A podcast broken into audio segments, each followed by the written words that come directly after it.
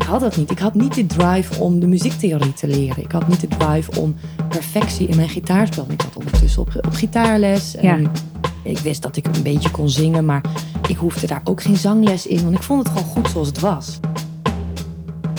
Kijk uit. Vanaf hier word jij geïnspireerd. In gesprek met uiteenlopende creatieve geesten ga ik op zoek naar de rol van creativiteit in hun leven. Mijn naam is Jikke, fotograaf, host van deze Creative Boost podcast en de website creativeboost.nu. Creativiteit maakt mijn leven completer. Hoe is dit voor mijn gast van vandaag?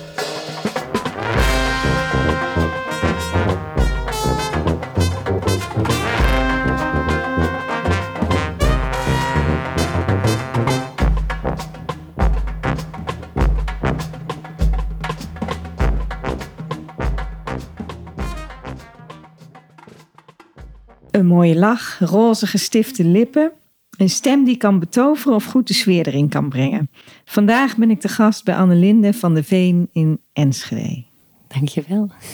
Nou, dan kijk ik om me heen en ik zie veel kleur. Ik zie uh, een beetje 60s-achtig. Ja, hippie-achtig. Uh, ja, het is denk ik wel een beetje een combinatie van mij en mijn vrienden. Je, je vindt hier eigenlijk alle muziekstijlen vind je ook in de, in de huisstijl terug. Dus ja. je, je weet nu al dat er sowieso rock and roll geluisterd wordt hier. uh, de Blues Brothers, de Hang aan de Lucht. Uh, nou ja, Chuck Berry, Marilyn Monroe. Um, onze eigen bands met posters. En um, vooral heel veel kleur. Ze zeggen toch ook altijd dat een huis een reflectie is van je, van je, van je ziel of zo? Ja, zeker. En ja, je moet je er echt lekker thuis voelen. En ik geloof dat... Uh...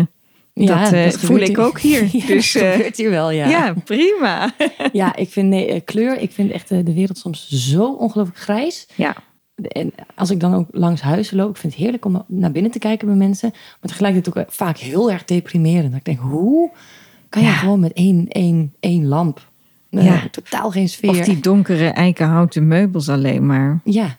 Of alleen maar witte wanden. Ja, ook niet mijn ding. Nee. maar goed, ieder heeft zo zijn eigen smaak natuurlijk. Is jouw huis, is jou dus wel behoorlijk jullie smaak? Hè? Want dat vertel je al. Ik zie ook foto's van de kinderen. Jullie hebben twee kinderen. En het is ook een combi met je uiterlijk, denk ik. Hè? Want jij houdt ook van uh, kleurrijk eruit zien. Ja. Wij kennen elkaar via ook een hele kleurrijke familie, de familie Carlier. En dat is de familie van mijn schoonmoeder. Op familieweekenden die er elk jaar zijn, wordt er veel muziek gemaakt. Ja, ja. ja en dat is ook wel weer jouw ding, hè? Ja, zeker. Ja, ik, ik, ik moet ook wel zeggen dat ik... Uh, ik heb ook altijd een moeite met, uh, met, met mijn kledingkast. Het is een combinatie tussen optreedkleding en... Zijn, er hangen ook overal identiteiten in de kast. Dit klinkt heel erg spannend. Moet ik nooit zo tegen mijn kinderen vertellen. Maar ik, ik bedoel, als ik... Als ik, um, ik, ik wil gewoon de mogelijkheid hebben om te transformeren. En dat is ook in, in mijn muziek zo en in de creativiteit zo.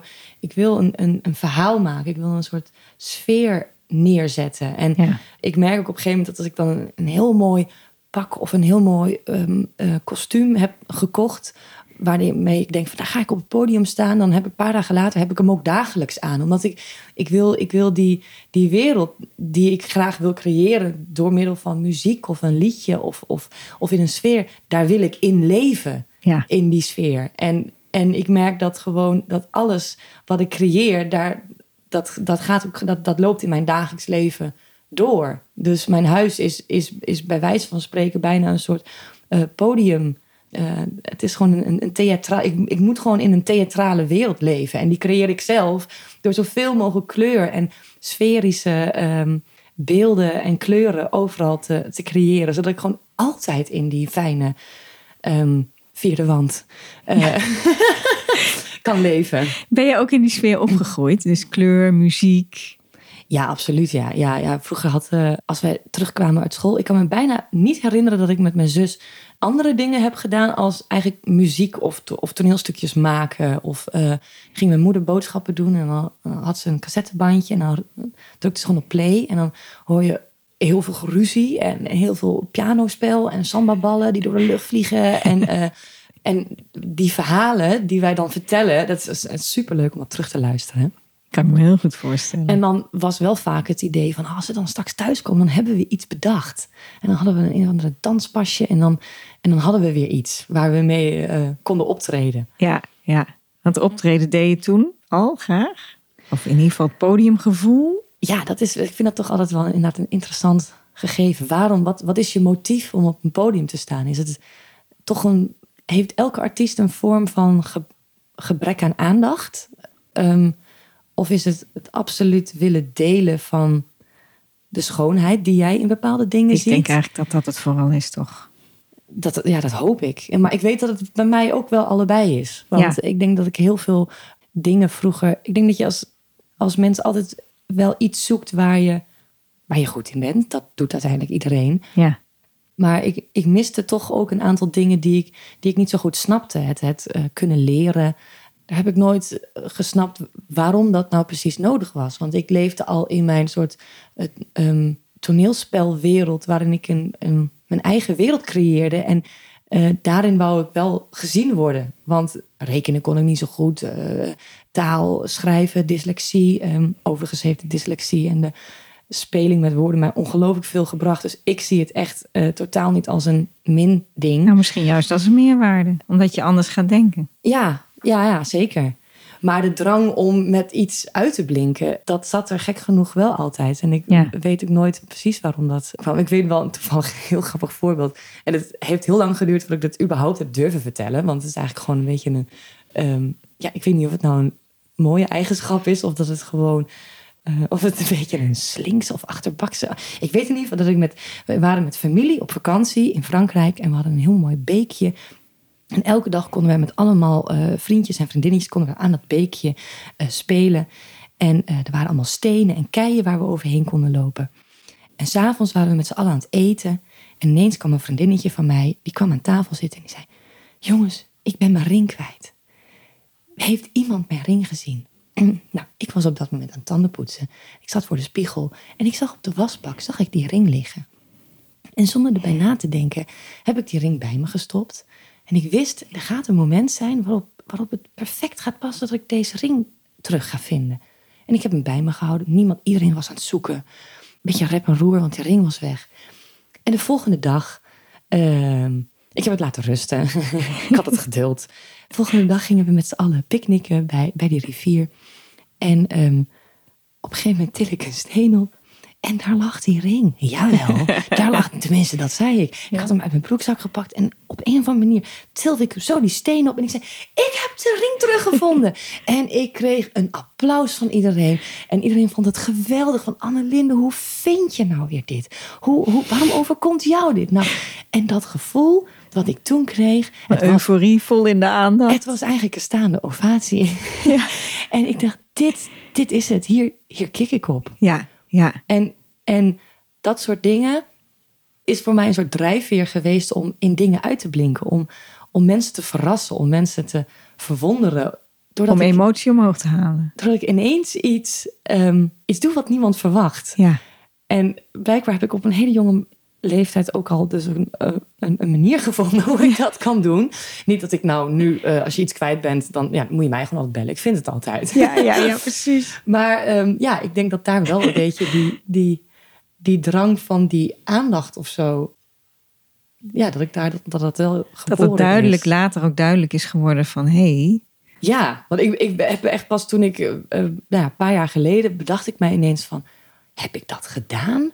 Toen ging ik daar ineens over nadenken. Ik denk, maar wat, wat was mijn motief dan toen? Ik bedoel, ik was acht. ja, Waarom heb, waarom heb ik dat dan gedaan? Ja. Of wat, wat miste ik dan in aandacht van ouders? Waarom ik dacht dat ik misschien niet goed genoeg was als ik gewoon, gewoon mij was. ja, precies. Ja, Ja, dat is een vraagstuk. Wat mooi altijd, om dat eh, later dan te bedenken. Hè? Van Ja. waarom deed ik dat eigenlijk? En ik weet ook wel dat de motieven waarom je op een podium staat ook veranderen. Ik bedoel, ik heb een tijdje ehm, eh, een relatie voorbij. Heel veel verdriet, heel veel gemiste aandacht eh, van, een, van een vriendje. Eh, nou, dat, toen was mijn motief echt absoluut duidelijk. En ik Ja. schreef toen op een gegeven moment ook best wel veel seksueel dubbelzinnige liedjes. En ondanks dat ik dat heel bewust dacht van... oh, ik wil gewoon aandacht van mannen hebben misschien Ja, kan ik dat nu wel zo zien van ja, dat, dat zal er wel een beetje achter zitten. En toen ik weer in een relatie kwam en twee prachtige kindjes heb gekregen en nu absoluut kan zeggen dat ik 100% gelukkig ben, ehm, heb ik weer een ander motief nodig. Ja. Want nu hoef ik niet die aandacht meer van. Ja, geen liefdesverdriet eh, liedjes. Nee, ik, nee. En dan, gaat, dan verandert je motivatie weer. En ja, snap ehm, ik. verandert ook de muziekstijl weer. Want Ja. eh, eigenlijk sinds die tijd ben ik ook eh rock'n'roll gaan maken. En gewoon een gezellige, leuke, funky, eh, spetterende show neer te Ja. zetten. Genieten gewoon. En gewoon het Ja. delen van, van geluk en van leuke, gezellige, vrolijke muziek. Ja, precies. En nu denk ik weer Mooi. van, oh, dan moet ik er weer zo'n zo'n zo'n zeikplaat tussen. Daar heb ik toch, eh, nu heb ik daar weer Die minder... fase heb ik al lang gehad. Ja, ja, precies. Nou heb ik daar weer minder, minder behoefte aan. Ja. En waar is die liefde voor muziek begonnen? Want die begon al heel jong. Ja, nou goed, die, die, die was natuurlijk al wel thuis. Ja, en wanneer ik dus echt gewoon eigen liedjes wou schrijven. Ik weet wel dat ik... Ik hield altijd van, van spulletjes en van dingen. En eh, als ik niet kon slapen, sloop ik wel eens naar de slaapkamer van mijn moeder. En ging ik in, in kastjes neuzen. En waar heel veel mooie sieraden lagen. Mijn moeder reisde over de hele wereld rond. En ik wist dat die armband waarschijnlijk uit India kwam. En dat kwam weer eh, daar vandaan. En, en ik wou verhalen verzamelen. En, en ehm, dat vond ik in die, in die kastjes. Ja. Ehm, en toen vond ik op een gegeven moment ook een stapeltje met oude cassettebandjes. En er was één cassettebandje, die heb ik op een gegeven moment in mijn eh, recordertje gedaan. En dat stond naast mijn bed. En daar kon ik heel fijn mee in slaap vallen. Ik moest altijd wel geluiden om me heen hebben. Ehm, het was gewoon hele fijne gitaarmuziek. En eh, je hoorde ook geklets eh, op de achtergrond in een taal die ik niet, niet verstond. En een aantal jaren daarna kwam mijn moeder eens een keertje boven. En die vroeg aan mij, wat ben je eigenlijk aan het luisteren? Weet je wel wie dit is? Nou, en mijn moeder is vroeger in de jaren zeventig, toen zij een topmodel was, eh, in Rome, is ze 15 jaar getrouwd geweest met Sandro Ricci. Een, een Italiaan die ik in mijn eh, hoofd ehm, vergeromantiseerd heb. Omdat dat verhaal van dat hij ergens in een achterwijk, in een, in een oud huisje, waarbij de, de, de hondjes op straat blaften en waar er op zijn Italiaans geruzied werd op straat en waar de lasagnebladen over de deurposten hingen en ehm, de, de pastasaus op het vuurtje pruttelde. Romantiek ten top. En die gitaarmuziek, die ik dus al die jaren luisterde, was gewoon geschreven door hem. Ehm, en al die liedjes die gingen over mijn moeder. Ja. Over als zij weer een fotoshoot had in Chicago of weet ik veel wat. En dan stond ze op de cover van de Vogue. En het was natuurlijk een bloedmooie vrouw. En hij verlangde naar haar. En, Heel romantisch. en die heimwee in die liedjes, die heb ik gewoon overgenomen. En ik ben verslaafd geworden aan, aan melancholie. En verslaafd geworden aan de saudade en het verlangen. Want als ik niet ergens naar kan verlangen, Mhm. dan, dan stopt mijn motivatie ook. Dan kan ik ook niet meer schrijven. Ja. En ehm, toen ben ik eigenlijk, dacht ik van, ik wil liedjes schrijven. Toen begon mijn, mijn, mijn, mijn liefde ook voor Portugese fado. Want daar zit natuurlijk die saudade en die heimwee naar de rivier, naar de taag. En, en eh, verloren liefdes, die, die zitten natuurlijk sprankelend in, in die muziek. Ja. Mijn absolute favoriete state of being is ook melancholisch zijn. Ja. Dat vind ik gewoon, ja, dat vind ik een, een echt een zalige staat van zijn. Ehm, en toen had je Nieke Laverman en die schreef natuurlijk eh eh, Vado's in het Fries. En toen dacht ik, dat kan ik ook, dat kan ik in het Nederlands. En nou ja, zo zijn echt ergens mijn eerste liedjes. Volgens mij heb ik dat nog wel ergens in een van mijn dagboekjes staan. Echt een van mijn, van mijn eerste. Misschien kan ik het wel. Misschien, ik, ik weet er misschien nog wat te vinden. Ja, ja, ja, leuk. hoor. Ja. Nou, als je een paar zinnen eh, nog weet. Maar ik weet, ik weet in ieder geval dat in die, in die fado-muziek gebruiken ze altijd ehm, hele sferische beelden. Dus ik weet nog dat ik. Ja, dit is natuurlijk dit is helemaal niet een goede tekst of zo. Ik bedoel, ik was twaalf. Maar volgens mij had ik dan zo'n liedje. Ik ben een vergoten bloem, ik hoor dan ook de stralen. Maar jouw kleuren vertellen mij andere verhalen. Van dat meisje aan die oever, die liet haar hart eens varen. Tot het weer zou wederkeren, plots na al die jaren. Maar de tranen in haar hart, die waren veel te zwaar. En het zonk diep naar de bodem en nu ligt het daar. Dat was hem, ja. Dat was hem, ja. Ja, wat goed. Terwijl het eigenlijk eerst over een vogel gaat en dan over... Nou ja, goed, dit is natuurlijk mega zoetsappig, eh, absoluut tragisch. Maar dit zou, zou zo Ja. een Portugese vader kunnen zijn, Ja. volgens mij. Ja, en ik vind het ook wel echt bij jouw stem pas. Ik vind het wel heel mooi. Jij kan echt heel goed verhalen vertellen, vind ik altijd. Ja. En je schrijft echt uh, integere persoonlijke teksten en uh, ook op maat. Ja, dat ben ik de laatste tijd heel veel gaan doen ja. eigenlijk. Gewoon um, als het dus dan niet uit mezelf komt omdat ik ongelukkig ben of, of ik over verdriet wil schrijven, heb ik nu veel meer opdrachten gekregen van anderen. Van ik wil hier een liedje over. En wat, wat is dan bijvoorbeeld een doel? Kan je een voorbeeld noemen? Uh, nou ja, uh, twee jaar geleden kwam er een meisje naar me toe die uh, 14 miskramen had, had gehad. Zo. En die eindelijk bevallen was van haar dochtertje. Ja. En ze moest dat een plek geven. En um, zij vroeg eigenlijk van, zou jij een lied voor mij kunnen maken? Zodat ik dat, als ik weer eens verdrietig ben, gewoon keihard kan meeblaren. Mooi zeg. En dat, dat is gelukt. Ik heb daar een liedje over geschreven. Ja. Jij komt eraan, heet het liedje. Staat ook op YouTube. Oh, wat goed. Ja.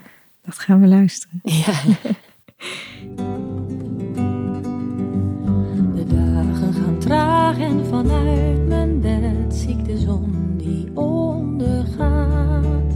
De zomer is vredig, maar in de lucht voel ik iets dat gebeuren gaat. Het wordt eerder weer licht en de zon die schijnt feller. De lucht is nog nooit zo mooi geweest. Het water wordt dieper, de groen wordt steeds groener en alles is klaargezet. Want jij komt eraan, jij komt eraan nu, jij komt eraan. Ook al is het maar voor even.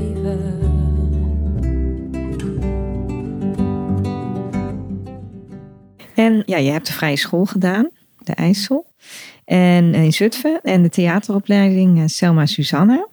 Ja. En was het ook zo dat je dus bijvoorbeeld ook op de vrije school graag op het podium stond? En ook ja, theateropleiding, ja, dan ga je sowieso natuurlijk al richting podium. Hè? Dat, uh...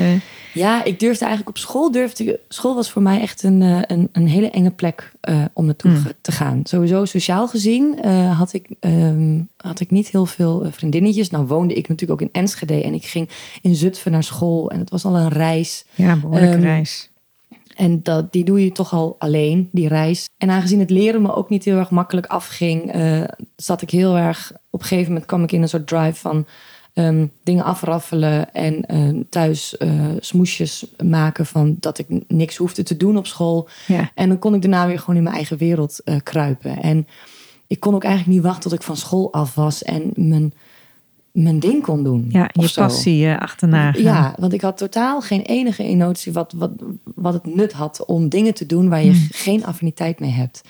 En natuurlijk, nu denk ik soms aan de kassa als ik even heel snel iets uit mijn hoofd moet rekenen van, oh, dit gaat me niet zo heel erg goed af, dit. Maar dus het is echt wel handig om af en toe te doen. Maar, um, maar de theateropleiding is natuurlijk wel een gevolg geweest daarna. Ja, ik heb um, ik heb daarna eigenlijk, uh, ik weet nog dat ik, ik was 16 en toen um, studeerde ik af op het VMBO met twee uh, matige cijfers. En je bent natuurlijk leerplichtig tot je achttiende. Ja. Um, maar ik wist absoluut niet wat ik wou, wou doen. Ik wou zoveel richtingen op. Ik wist, de wereld was nog zo groot. En die, die keuzemogelijkheden van, van de wereld, die, ja, wat je nu tegenwoordig kan doen, die, die waren tegelijkertijd ook die waren bijna te groot ook voor mij. Mm. Want ik, ik kon alle, welke kant wou ik op met mijn creativiteit? Um, ik zag alleen maar gewoon een soort euforische wereld in mijn hoofd. En waarin ik iets wou doen. Maar waar ik echt in uit uh, blonk. blonk? Blonk. Is dat een woord? um, uh, ik weet niet precies wat dat was. Want nou, mijn zus die is ook in de muziek gestroomd. En uh, die heeft een absolute muzikaliteit die zo precies is. Die, Ja. die, die kent de, de muziektheorie, eh, beheerst zij volledig. Is helemaal eigen geworden. Ehm, die is uiteindelijk ook jazzconservatorium gaan doen. En ehm, eh, docent muziek. En ehm, ik had dat niet. Ik had niet de drive om de muziektheorie te leren. Ik had niet de drive om perfectie in mijn gitaarspel. En ik zat ondertussen op, op gitaarles. Ja. Ik wist dat ik een beetje kon zingen, maar ik hoefde daar ook geen zangles in. Want ik vond het gewoon goed zoals het was. Ja, Dus ergens ben ik totaal niet perfectionistisch. Maar ik wil gewoon zo snel mogelijk resultaat hebben. jij wil gewoon doen en dan leren. Ja. En ehm, nou ja, dat heeft er wel voor gezorgd dat ik... eh, ik ben dus een heel kort deed ik even een muziekstudie in Zwolle, muziekartiest. Maar ik had daar totaal geen, geen aansluiting. Want alle meisjes die wouden Beyoncé zingen. En alle jongens die wouden keiharde metal maken. En dan kwam ik daar aan met, zullen we een nummer van Jacques Brel doen? Of weet ik wat dan. En dat- Wie? eh, ja, precies. Wie? Dus ik ben na een halfjaartje ben ik daarvan afgegaan. En eh, toen, weet ik, toen zei, ben ik dus op het matje geroepen door de leerplichtambtenaar. Oh, Ehm, eh, samen met mijn vader. En toen moesten we op gesprek komen. Ehm, toen was ik ondertussen al wel 17. Ehm, want ik moest, ik moest een studie doen. Maar mijn vader die zei, ik heb gespaard voor een studie. Ehm, je mag een studie kiezen. ja. Maar ik denk, maar ik ga dan toch niet iets doen waarbij ik niet zeker weet of ik dat... Nee. Dan wil ik hem ook goed inzetten. Ja. Dus ik heb hem toen heel netjes aangekleed. Bijna een driedelig pak, colbertje aan. Ik ben er gaan zitten. Ik zei, mevrouw de leerplichtambtenaar. Als jij mij de ruimte geeft om mezelf te ontwikkelen de aankomende jaren en te weten wie ik ben en dat ik daarna een studie kan kiezen die helemaal bij mij past, dan beloof ik jou dat ik een, een, een burger ben van deze maatschappij die zich op zijn plek voelt, die iets doet eh, en dat ik niet in de uitkering eh, beland omdat ik gewoon iets heb gedaan waar ik helemaal niet blij mee ben. Ja. En dat betekent niet dat ik deze tijd thuis ga zitten gamen op de bank, want he, ik hoef niet te leren. Nee, ik wil mezelf gaan ontwikkelen. Nou, uiteindelijk eh, eh, zei de leerplichtambtenaar, ik, eh, zou ik ook eventjes in privé met jouw vader mogen spreken? En ehm, ik had toen mijn mobiel. Had, Dus jij... dus ik moest even het kamertje wieberen. uit. Ja. Maar ik had mijn mobiel had ik op re- record gedrukt. Dus die had ik op mijn stoel laten liggen. Want ik kon dus ik was heel benieuwd wat mijn vader zou zeggen. En later luisterde ik die opname terug. waar mijn vader heel lief zei... Annelinde, die loopt niet in zeven sloten tegelijkertijd. Nee. En dus ik heb een vrijstelling gekregen voor de leerplicht. Kijk, En ehm, vervolgens zodat jij je gang kon gaan. zodat ik mijn gang kon gaan.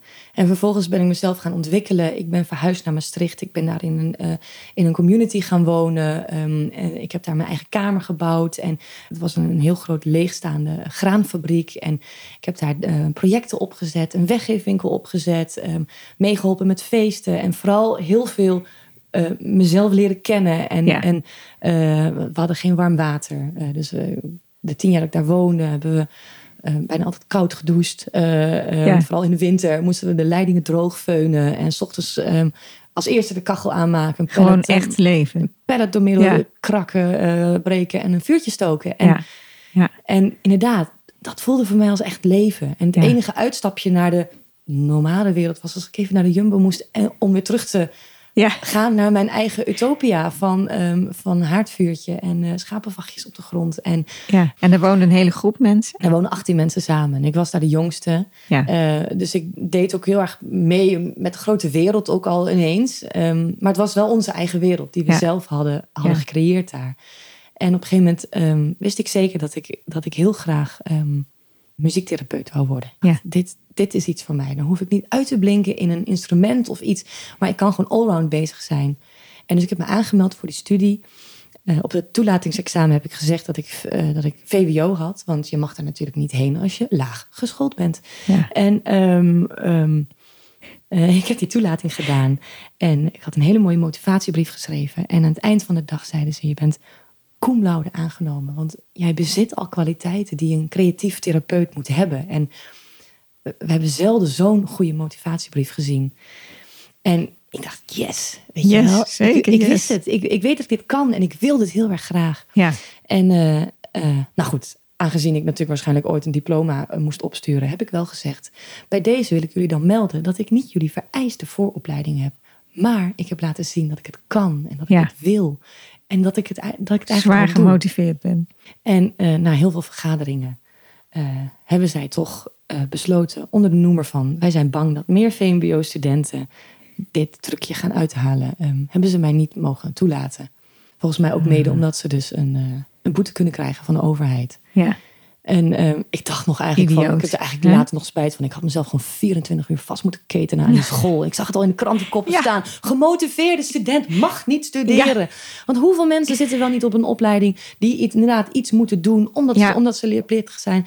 En eh, achteraf denken, ja, ik wil eigenlijk helemaal niks met deze studie doen. En zo belanden mensen in de uitkering of, of worden depressief omdat ze gewoon niet iets doen waar ze achter staan. En nou heeft natuurlijk ook niet iedereen de, de drang om zichzelf dermate te ontwikkelen en te zoeken. Ja, maar er moet toch een hoekje zijn voor uitzonderlijk eh, gemotiveerde studenten. Of eh, dat, dat moet toch gewoon kunnen? Ja, en misschien is het ook wel, is het ook niet voor niks geweest. Want uiteindelijk heeft het wel gezorgd dat ik, eh, dat ik uiteindelijk de kleinkunstopleiding ben gaan doen. Ja. Het conservatorium was ook niet voor mij weggelegd. Want daar moest ik toch ook, daar voor mijn gevoel te perfectionistisch bezig met het. eh, Ja. Met je vak en met, de, met en moet ik dan zang doen? Nou, daar was ik. Ben, ik heb niet een dijk van een stem. Of moet ik dan gitaar doen? Nou ja, dat ben ik ook helemaal niet eh, eh, zo bekwaam in.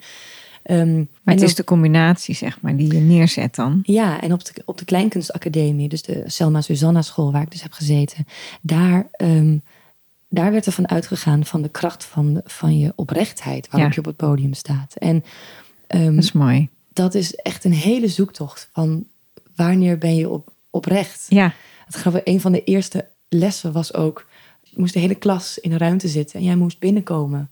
Je moest voor die groep gaan staan en je moest zeggen, ja. En nu hoor ik het mezelf doen. En Ja. ik weet al meteen, waarom, waarom doe je dat zo laag? Dat, doe, eens, doe, eens, doe eens met je echte stem. En dan, kon, en dan zei de klas ook, nee, sorry, dit is niet oprecht. En dan moesten we weer naar buiten. Ja. Moesten we weer naar binnen. En dan moest je weer overtuigd zeggen, ja. En dan zei de klas weer, nee. Nee, dit is toneelspel. Dit, dit is hem ook niet. Nee. En dan moest je wel soms een stuk of 15 keer naar binnen lopen. Totdat je op een gegeven moment oprecht ja kon zeggen. Als jezelf, wat overtuigend was. mooi. En Goeie gaat- opdracht. het is een hele goede opdracht, ja.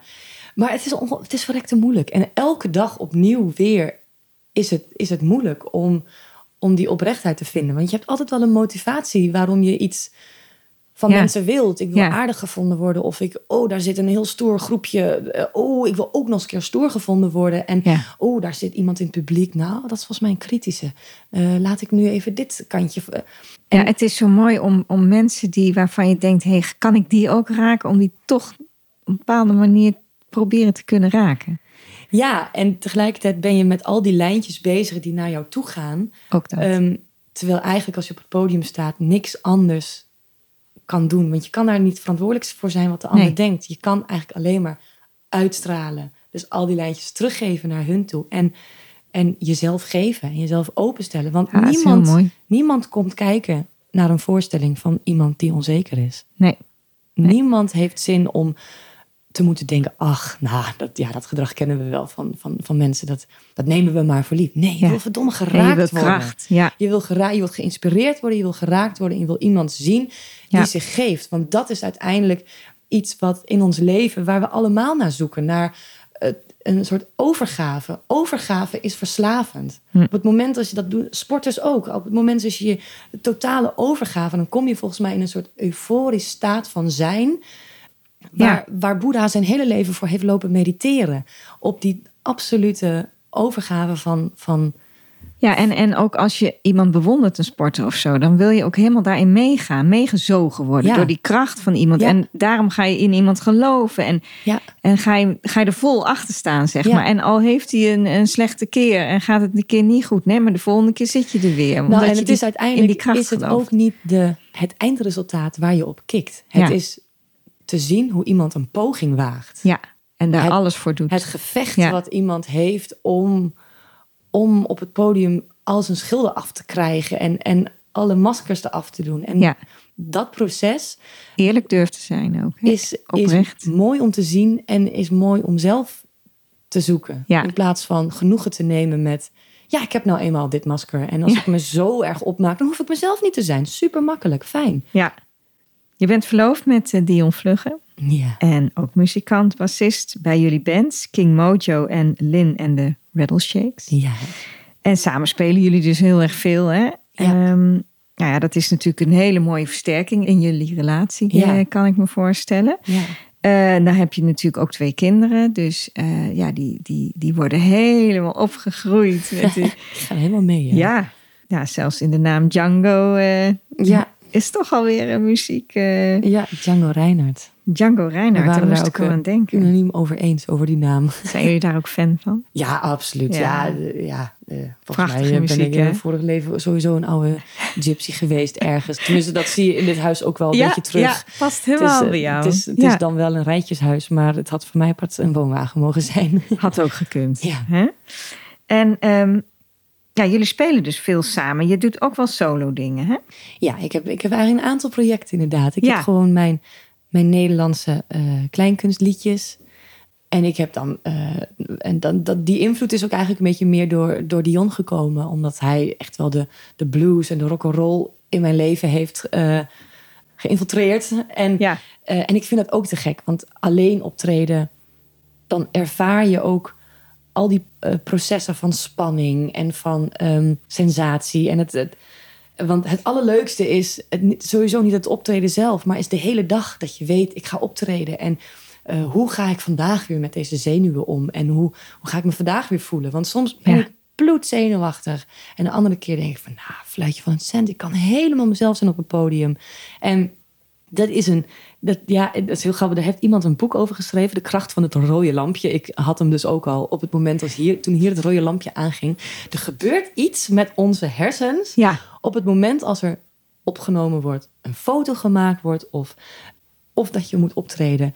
Je gaat Ja. in een soort spagaat en, ehm, eh, en, en ja, maar je gaat aan, je hebt de concentratie. je, het komt, maar, maar je wordt ook anders. Want je eh, is hetzelfde als dat je.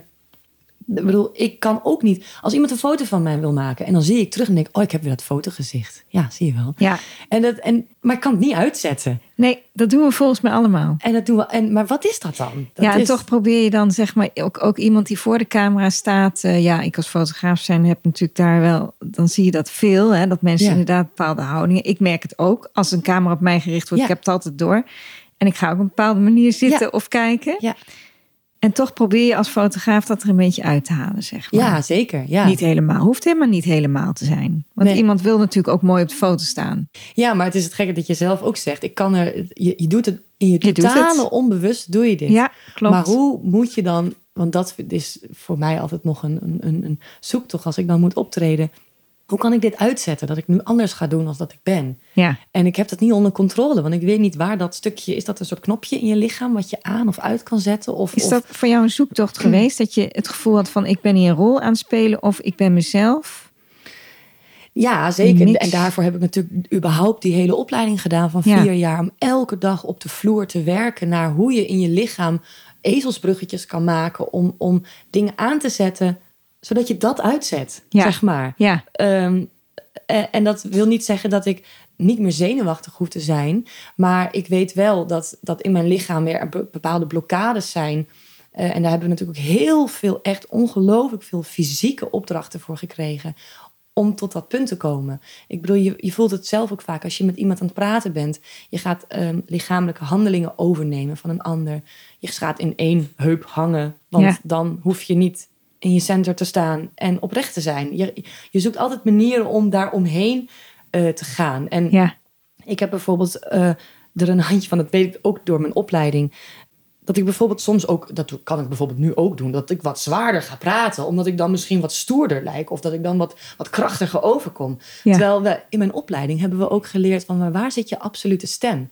En dat die bij mij eigenlijk, want nu ga ik dus iets hoger praten, en ik zie het ook in je gezicht. Je trekt een ander Er gezicht. verandert meteen iets. Ja. En ik voel ook dat dit eigenlijk veel eerlijker is. Terwijl ik wel het gevoel heb dat ik iets anders aan het doen ben. Terwijl ik eigenlijk liever zo wil praten. Want dit is die stoere Annelinde. Ja, die, je, eh, je handbewegingen ja, worden anders en, en dus er zijn zoveel minuscule dingetjes die je zelf hebt aangeleerd om, om, ja, om een soort met van, ik weet niet of het is om die oprechtheid te ontwijken, maar ja, je hebt zoveel dingetjes aangeleerd. En dat, daarom is die opleiding zo ongelooflijk interessant geweest. En het eigenlijk zou bijna iedereen gewoon die opleiding moeten doen, omdat het gewoon over Sowieso voor je dagelijkse leven. ja, want ik kan, dit al, ik kan heel veel van deze dingen al toepassen door ik gewoon al met mensen praat. Ja. Om, ehm, om gewoon even te zorgen dat ik, dat, ik, dat ik mijn nek recht hou. Want ik ben heel erg lang. Dus ik maak mezelf ook altijd kleiner. En dan zak ik in. En waarom ga ik niet rechtop staan? Ja. En ehm, doe ik dat op een podium ook? Of wil ik soort met van levelen met de mensen die zitten? En dan... ehm, Nou, maar dat is wel interessant, want je speelt natuurlijk verschillende muziek. Dus Ja. eh, sta jij bijvoorbeeld met eh, Lin en de Rattle Shakes anders op het podium als met King Mojo?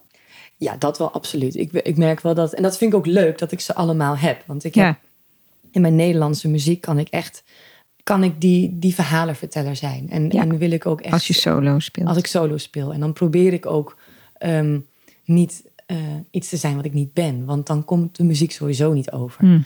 En, ehm, Maar met, met die rock'n'roll band, nou, dan vind ik het ook heerlijk om gewoon een podiumbeest te zijn. Helemaal en dan los. ga ik met mijn hoge hakken, eh, stap ik op die contrabas, ga ik er bovenop staan, speel ik nog mondharmonica erbij. En dan zie ik mensen losgaan en dan, oh, dan krijg ik ook, dan voel ik een soort power in mezelf. En op een gegeven moment sta ik gewoon aan. Ja. En voor je het weet sta ik ergens op de bar, bovenop b- bij de tap sta ik ergens te zingen met een Ah, microfoon. geweldig. En denk, oh, Die sfeer moet erin geknald worden. en dat vind ik zo heerlijk. En op een gegeven moment gaat dat gewoon los. Dan heb ik iets losgelaten Ja. eh, in mezelf van... Ja, maar je kleed je ook weer anders, denk ik bijvoorbeeld. Ja, ja, Ja. dat zijn al die verschillende ehm, persoonlijkheden die, die ik allemaal in me heb en die ik allemaal wil zijn. En, en ik ben ze ook allemaal. Ja. En ik heb ze allemaal in me. En gelukkig hoef ik niet te kiezen.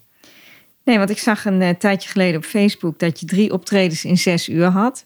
Met verschillende samenstellingen. Ja, dat was leuk. dat ja. snel schakelen, maar ook ongelooflijk leuk, denk ik inderdaad. Dat is heel leuk, ja. En nou moet ik wel zeggen, dat was ook wel heel pittig. En Tuurlijk, ehm, ja. een beetje het rock'n'roll leven eh, moet er ook wel in zitten. Dus eh, de, dat kan ja, ook en je niet, moet die energie eh, hoog houden op zo'n dag. Ja, ja. Eh, naast de aantal biertjes die er dan ook nog bij ingaan. dus dat zou eigenlijk eh Ja, die energie die ik. Die je ik kunt niet bij het derde concert zeggen, nou vandaag toch maar even niet. Nee, nee. Maar er zit op een of andere manier een onuitputtelijke Het kracht. mooie knopje gaat weer aan en je gaat ook weer aan. Ja, kracht in mij dat ik. ik, zou, ik zou nooit en never een optreden afzeggen of te weinig energie voor hebben. Want Nee. dat is gewoon uiteindelijk mijn utopia-wereld. Ik wou dat ik in een theater woonde en dat mijn slaapkamer de coulisse was. En, En dat je de ene dag kon je dit doen en de andere en dat mijn dat. voordeur gewoon de rode gordijnen zijn. En dat oh, zou ik zie het wel voor me hoor. Ja, Lijkt me heel mooi. Ja, en ik heb ook echt nog wel nog steeds dromen. Weet je, voor mij is creativiteit ook dromen in eh, dromen voor iets wat er, wat er misschien nu nog niet is. En dat is weer de- wederom dat verlangen wat ik in die Fado ook zo voelde. Waar ik, waar ik op, dat is gewoon een soort bootje waar ik op kan zitten. Ja, Waar ik in, en die, die gaat ergens naartoe. En of ik daar kom, maakt niet uit. Maar ik heb nog steeds het idee, carré, dat ga ik halen. Ja. En af en toe denk ik wel van, nou, nou, nou, nou, nou, Annelinde, weet je wel. Je hebt ook gewoon twee kinderen. Eh, de- de- wie denk je wel niet dat je bent? Maar er zijn er meer met twee kinderen die Maar- daar hebben gestaan. maar aan de andere kant, dat verlangen heb ik om daar te gaan staan. En, ehm, maar hetzelfde met mijn eh, voodoo blues band eh, King Mojo, waar we meer tribal muziek maken. Burning Man, daar gaan we staan. Weet je wel, daar ga ik naartoe. En Ja, ik, je sta, moet ik zit al op dat, bo- op dat bootje. En, ja. en ik, weet, ik weet ook wel ehm, wat ik wel en niet kan. Ik ga Ja. niet naast mijn schoenen lopen, want dat vind ik altijd vreselijk om te zien. Maar zolang die motivatie daar zit en die passie, kan je een heel eind komen. En Ja. ik hoef die eindstreep niet te halen. Maar ehm, ja, maar dromen alleen al is toch geweldig? ik neem, ehm, een van mijn levensmotto's is, ik neem geen genoegen met gematigdheid. Ja. Nou ja, maar ik vind ook dat dromen brengen je elke dag weer een stukje verder. Ja. En dat die motivatie weer omhoog. Dus dat je denkt, als ik maar bedenk van, oh maar dit zou ik leuk vinden, en dit zou ik leuk vinden, of dat zou ik graag willen. Ja. Eh, een keer gaat het lukken. En of het nou Ja. precies dat is, maar ongeveer, is ook Ja. prima, zeg Ja. maar. Hè? Ja, Ja, ik nou vind dat ik- echt heel motiverend. Ik zou eh, af en toe wel ehm, iets meer discipline willen hebben.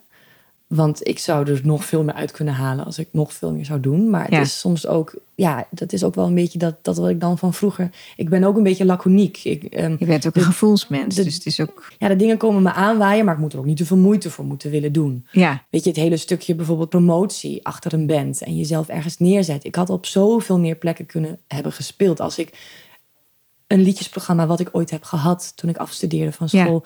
Als ik dat had verkocht of als ik naar theaters was gegaan en gezegd: Hier, ik kan hier spelen. Heb ik nooit gedaan. nee. Waarom? Maar het kan nog. Weet ik niet. Misschien leef ik te veel in het moment. Of Ja. Ehm, ja, dat, eh, dat vind ik af en toe wel jammer. Dat, ik, dat zou ik wel een beetje meer willen hebben. Dus als er iemand is die deze podcast luistert, die zegt: Nou, daar zou ik nou wel eens een keer een klein handje willen helpen. Als een soort van management. Ik schrijf die cafés wel aan. Ik schrijf die podia wel aan. Meld je aan. Meld je aan alsjeblieft, want ik Ja. heb je nodig. Ja, ik sta als uh, trouwsupporter eh, dat heel erg eh, aan te moedigen. Ja, ja. Ja, heel leuk. Hey, want heb jij nog, als je denkt aan de Nederlandse muziekwereld bijvoorbeeld, ja, we- laten we het even binnen Nederland houden nu. Mhm. Is er iemand waarmee je zou willen werken? Samen zou willen werken? Al is het maar gewoon eenmalig. Hm. Eh, nou ja, nadat ik dus met eh Nienke Laverman ehm, Ik heb wel ooit gevraagd dus of ze mij eh, zangles wou geven. Maar die boot heeft ze een beetje afgehouden. Ehm, wat ik heel erg jammer vond. Ehm, Ja. ik zou eigenlijk heel graag mijn Nederlandstalige muziek met heel veel muzikanten willen spelen. En dat het dan echt wereldmuziek wordt. Ja. Dat lijkt me mijn absolute utopia. Dus er is niet een specifiek iemand. En natuurlijk heb ik, ben ik ergens heel, ik bedoel, van Wende Snijders ben ik heel erg fan. Maar dat- Ja. absoluut dat niveau eh, van haar is zo grandioos dat ik af en toe ook gewoon denk van, oh, ik moet dit gewoon niet luisteren, want dan stop ik gewoon direct. Het is eh, Ehm, geweldig, maar het is ook heel mooi dat jij in je eigen vorm ook denkt van... hé, hey, maar dat is een hoger level waar ik wel naartoe wil. Ja, ja, ja, absoluut. En ik weet dat ik het ehm, ook van andere dingen moet hebben. Ik Mm. weet dat ik meer nodig heb als, als alleen die stem. En, en die totale fysiek. Ik bedoel, Wende Snijders is ook fysiek. Die, die, die traint, jongen. Die heeft een gespierd lichaam. Die, Ja. die is echt fysiek zo aanwezig. Ja, En nou, daar kom je ook weer een beetje op dat stukje discipline van. Ja, ik doe helemaal geen... Helemaal niks met sport. nou, als je het over, ehm, over power hebt, dat heeft ze. Ik heb de laatste show gezien. Dat is Ja, echt, de wildernis. eh, Ja, ja, geweldig. Nou, dat, dat, daar kan ik alleen maar gewoon stel van achterover vallen. Van, van, eh, maar tegelijkertijd motiveert me dat ook heel erg hoor. Dat is, Ja. Dan gaat er ook echt absoluut een vlam in me aan. En ik denk, ja, dit moet ik doen, weet je wel. Ik- ga nou door, ga nou door. Maar jij laat je dus inspireren. Laat je ook inspireren door kunst. Dus eh, bijvoorbeeld ga je wel eens naar een museum? Ehm, nou, ik moet Of zeggen komt dat, dat er niet van? we spelen de laatste tijd heel veel in museums. Dus Oh, eh, we worden heel vaak door het Rijksmuseum eh, hier in Enschede ook gevraagd om, eh, eh, om in zalen eh, te spelen. Dus Ja. eh, ik ga heel vaak naar het museum. Ja, mooi. Dus dat is Mooie wel, eh, omgevingen. Ja. En een tijdje geleden was de Elvis film. En dan hebben jullie Ja. ook een intro gespeeld, toch? ja, dat was wel ongelooflijk bijzonder inderdaad. Was de, Want Elvis past hier ook helemaal in het huis. Ja, ja, was Elvis maar hier in Ja. huis. Hij mag wel bij mij op de bank zitten. Maar eh, nee, dat was heel bijzonder inderdaad. Eh, Er was de nieuwe Elvis-film en die draaide dan in Concordia. Werd hij dan in première gebracht. En eh, Robert Friese, dat is de, de directeur van de Elvis fanclub. Die woont hier heel toevallig tegenover. Oh, kijk. Ehm, eh, die had ons gevraagd of, ehm, of wij twee nummers van Elvis wouden eh, vertolken. Want Ja. eh, Elvis valt natuurlijk gewoon niet na te doen. Eh, want hij is hij. Je kan het alleen maar op je eigen manier gaan doen. Jij en Dion Ehm, samen. En dat heb, heb ik samen met Dion, hij op de contrabas, ik op zang, hebben we twee nummers van hem gezongen. En dat Welke was, nummers? ehm, eh, nou, we deden sowieso eh, Peace in the Valley, want dat, dat was mijn eigen keuze, die wou ik gewoon heel graag doen. En het andere nummer is ook een beetje het leidraad van, de, van die film van Elvis, If I Can Dream. Ah. En ik dacht eerst, dat nummer kan ik echt niet zingen, het is ook best bombastisch. Maar ik heb hem helemaal in mijn eigen stijl gedaan en ja, het was echt te gek. Eh, een, een kunstenares uit Enschede, Sonna Krom, die heeft ook prachtig eh, portret gemaakt van Elvis. En het kwam eigenlijk allemaal samen. Film, muziek, eh, kunst en... ehm, Hoe mooi is dat, dat je elkaar zeg maar dan toch weer op een hoger level krijgt. Hè? Dat je Ja. helemaal in die sfeer komt. Want daar Ja. gaat het natuurlijk ook om dan. Hè? ja. ja, ik zou het ook super leuk vinden als er een keer een kunstenaar zou zijn die zou zeggen van... Ik heb hier een kunstwerk, maak daar eens een keer een liedje van. Vind ik een hele goede voor binnen die Creative Boost. Ga Ja, ik hè? over nadenken. Ja, heel goed. Ehm, ja, ik kan nog heel veel vragen bedenken. Daar ligt het niet aan. Even kijken, heb jij voor de luisteraar, heb jij dan, eigenlijk hoorde ik straks al een beetje een tip, hè? zo van als iemand nou denkt, ik zou iets in die hoek willen doen wat Annelinde doet. Ja, ik vond dit hele mooie wat jij zegt van, eh, ga voor een groep zitten en kom binnen en, en zeg het woordje, alleen maar het woordje ja.